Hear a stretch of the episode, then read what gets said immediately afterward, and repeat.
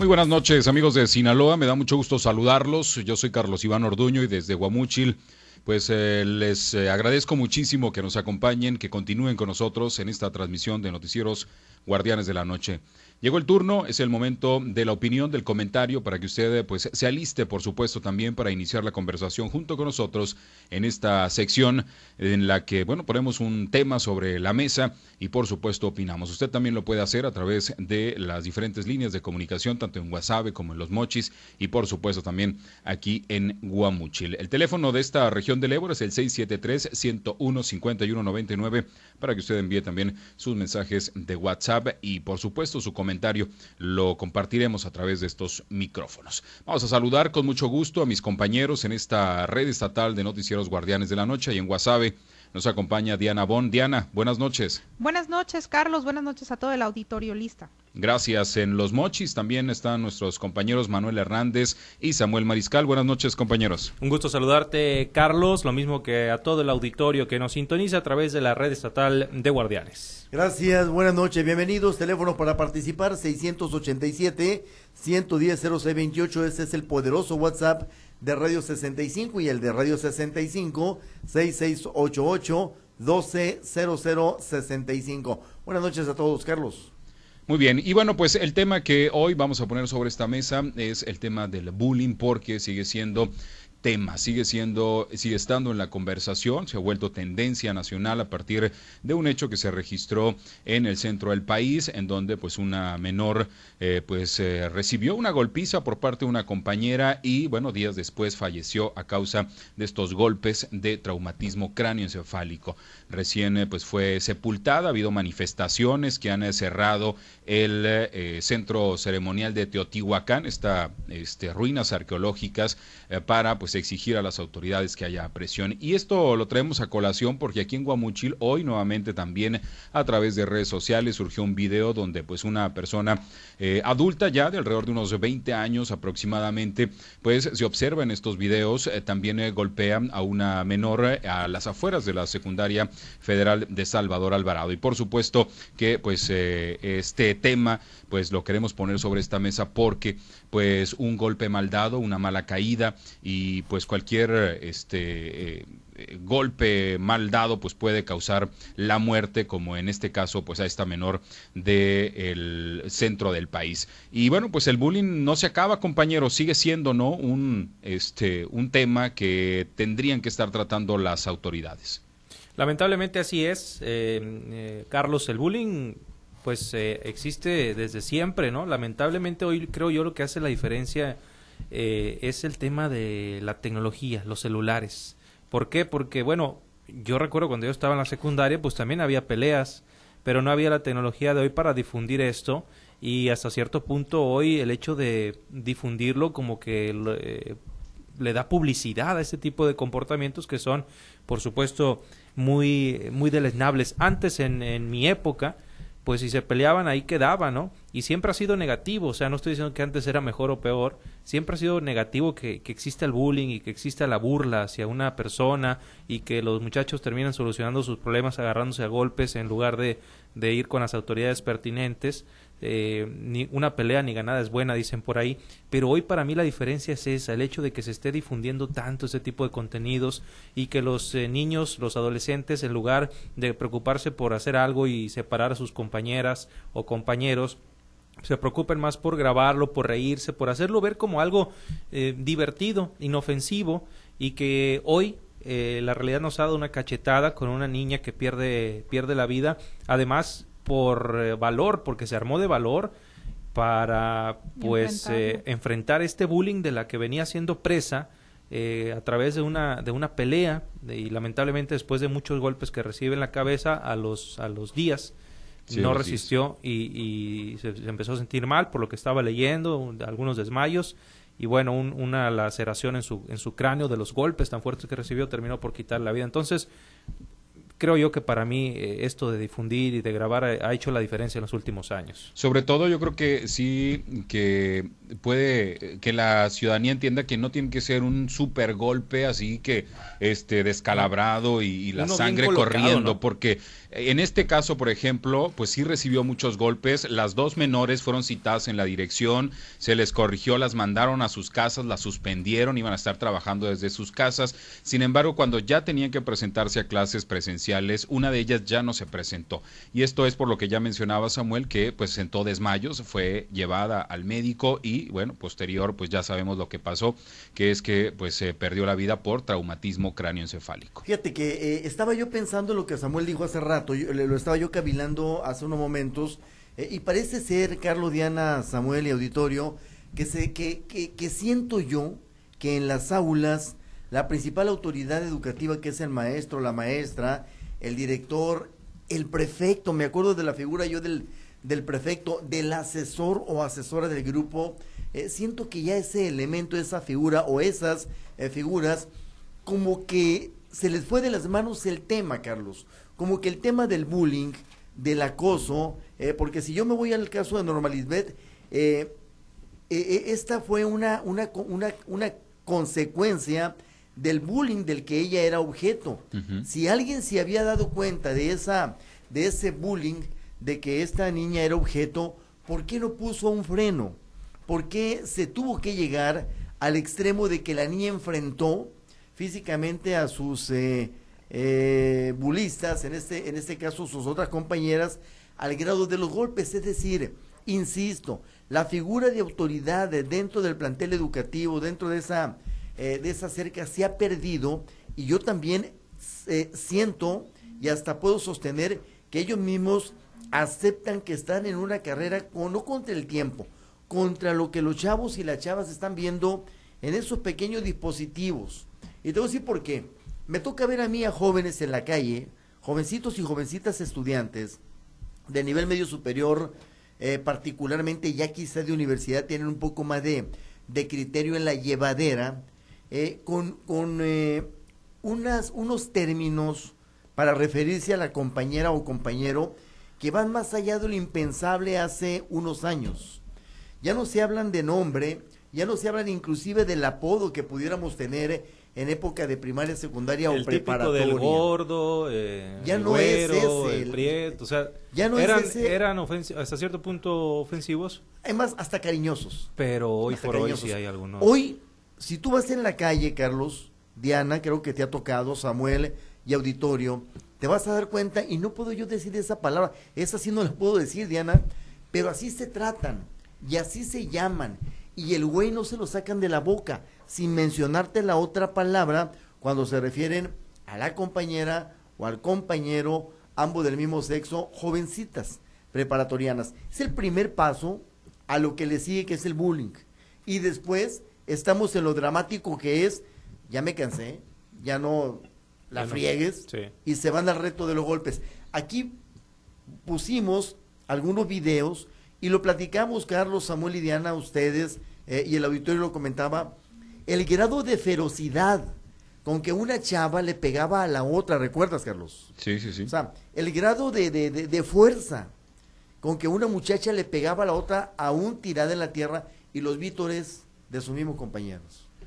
Yo creo que este tema obviamente es muy delicado, ¿no? Y también yo sí difiero en algo, Manuel, porque yo recuerdo que cuando yo estaba en la prepa, la verdad es que el bullying era igual que el actual, no llegando a los golpes, pero sí en cuanto a palabras, en cuanto a, a- no eran los los apodos que estaban mencionando ustedes nada más, sino que sí subía de tono. La diferencia era que no llegaban a los golpes, que había una autoridad a la que primero se acudía y la autoridad intervenía. Ahora el problema es que las autoridades no están interviniendo y autoridades me refiero a los maestros, a directivos o lo hacen nada más por encimita. Las razones pues apenas ellos las saben por qué no están interviniendo y esto ha subido de tono al grado en el que en el caso de esta muchacha, de esta niña, pues fallece a causa de los golpes, ¿no? Y yo creo que, insisto, tiene mucho que ver con el- la descomposición social que tenemos porque las madres de familia y sin sonar eh, machista pero las madres de familia que somos las que llevamos ese punto eh, de la educación de los hijos, aunque sea de parte de los dos, padre y madre, pero cada quien aporta algo, ya no estamos en casa porque estamos trabajando y los niños y las niñas tienen mucho tiempo a solas, mucho tiempo para divagar, no podemos estar tan al pendiente en muchos de los casos y ocurren este tipo de situaciones. Y además, bueno, la, madre tiene su parte, y el, pero el padre también, o sea, eh, debe haber una autoridad, este que corrija, ¿no? Eh, en casa, cualquiera de los dos lo puede hacer, pero el padre siempre pues representa eh, esa figura de, autoridad a los cual, a la cual eh, los hijos pues se supone deberían tener respeto, deberían ser guiados por ellos y hoy por hoy pues lamentablemente parece ser que esto está quedando de lado. También yo me remontaba a mis épocas secundarianas y preparatorianas donde como decía Manuel, había varias autoridades, estaban las prefectas, me acuerdo que le teníamos miedo a las prefectas y a mí me regresaban cada rato porque llevaba el pelo un poquito más largo de lo que te permitían. O te metían reporte nomás por andar desfajado. Y en ese momento tú como plebe pues te sacas mucho de onda, ¿no? Y reniegas contra la, la prefecta o la maestra, pero al paso de los años entiendes que todo se trata de un proceso de disciplina, disciplina que hoy queda mucho a deber y está quedando mucho de lado y hoy los chamacos pues no respetan ni tantito a, las autoridades en las escuelas. Hay mucha rebeldía de los chavos eh, de nivel medio superior, particularmente es donde yo más me fijo ahorita en este momento, quizás se pueda dar eh, en grados más superiores, pero hay una rebeldía terrible hacia los padres, hacia la figura paternal y maternal. Diana, hace rato decías tú que no podemos estar pendientes de nuestros hijos, pero antes no había, no había eh, móviles, aparatos celulares, y no había redes sociales y había más disciplina y había más respeto hacia la figura adulta, Diana. Sí, sí, yo me, yo no, yo no estoy diciendo que los tiempos obviamente cambian, ¿no? Pero sí creo que el hecho de que no esté la madre en el hogar tiene mucho que ver con muchas de las cosas que están ocurriendo, sin ser culpa de las mujeres ni específicamente porque el hombre también tiene su papel dentro de una familia, pero la realidad es que esa esa parte ese rol es el que venía cumpliendo la mujer y ahora está muy complicado que, que, se, que se cumpla que se supla precisamente porque estamos trabajando. Yo creo que hay que buscar tiempo de calidad con los hijos y estar muy al pendiente ahora más que nunca con todo esto que se está viviendo para evitar que se llegue pues a estos extremos en los que una menor pierde la vida por golpes. A mí me llama mucho la atención que los videos que se graban y que se hacen virales regularmente son de mujer, porque me, o sea, no, entiendo una respuesta porque este tipo de cosas igual pasan también con varones, pero yo no entiendo una respuesta porque no tengo una respuesta por qué son las mujeres las que más se graban y las que más se hacen virales. Yo creo que ahí porque es machismo. Es machismo. Es el morbo de ver dos mujeres pelear. Y machismo también porque dos varones. Machismo también porque ves a un hombre y ¿qué dices? Ah, es normal que los hombres, porque así demuestran su poder, así demuestran su, su dominio, y si gana, qué bueno. Y en el caso de las mujeres, pues es, es el punto en el que de, hecho se ríen. ¿eh? Yo, yo, no lo veo, yo no lo veo tan simplista eh, eh, ese aspecto. Eh, verlo como machismo, como feminismo, me suena muy simplista. Lo veo más allá y más grave, Diana.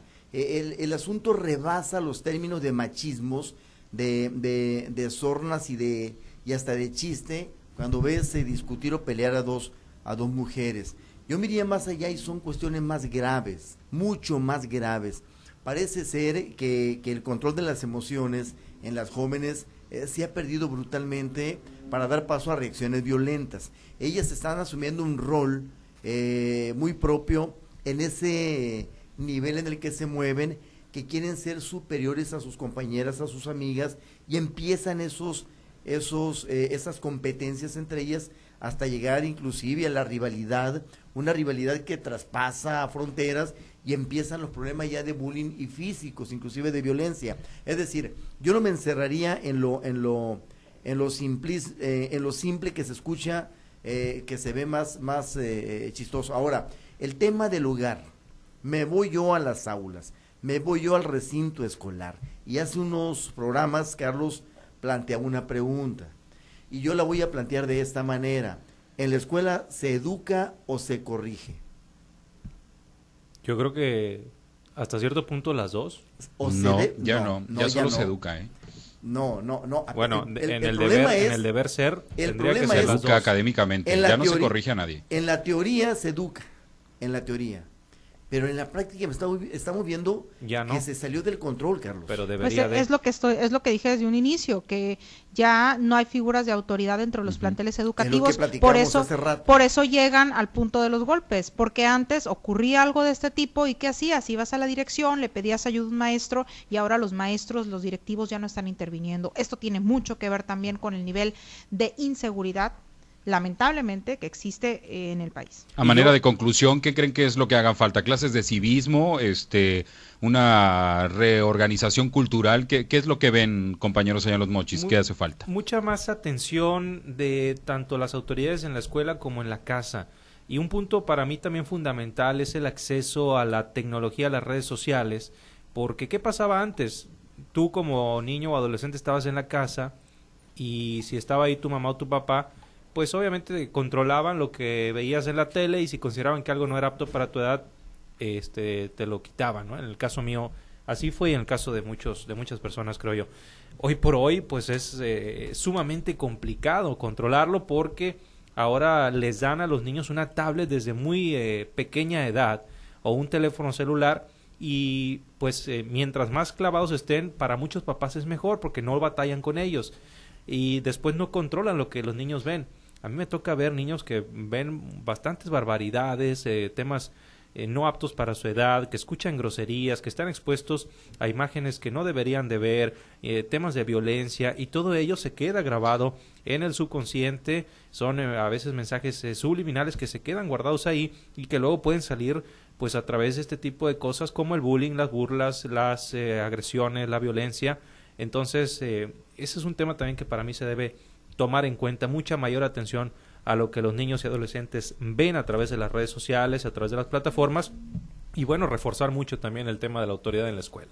Hacen falta maestros y maestras más comprometidos porque es eh, de verdad eh, lamentable ver a los hombres y mujeres estudiantes en la calle a determinada hora cuando deben de estar en aula y si tú le preguntas te dicen es que no vino la maestra, es que no vino el maestro, es que hay junta eh, o es que hay comisiones, es decir, hace falta más responsabilidad profesional del educador, de la maestra o maestro en el aula y más eh, imposición en términos buenos y sanos del elemento y figura eh, de autoridad que no autoritaria, Diana. Una, un, un mensaje nada más del auditorio dice, se le ha estado quitando autoridad a los maestros ¿Sí? y los papás culpan a los maestros y a ellos les da miedo actuar porque hasta el trabajo les pueden quitar. Es una opinión de un radio escucha, Carlos. Muy bien. Pues, eh, eh, Diana, ahí en Guasave.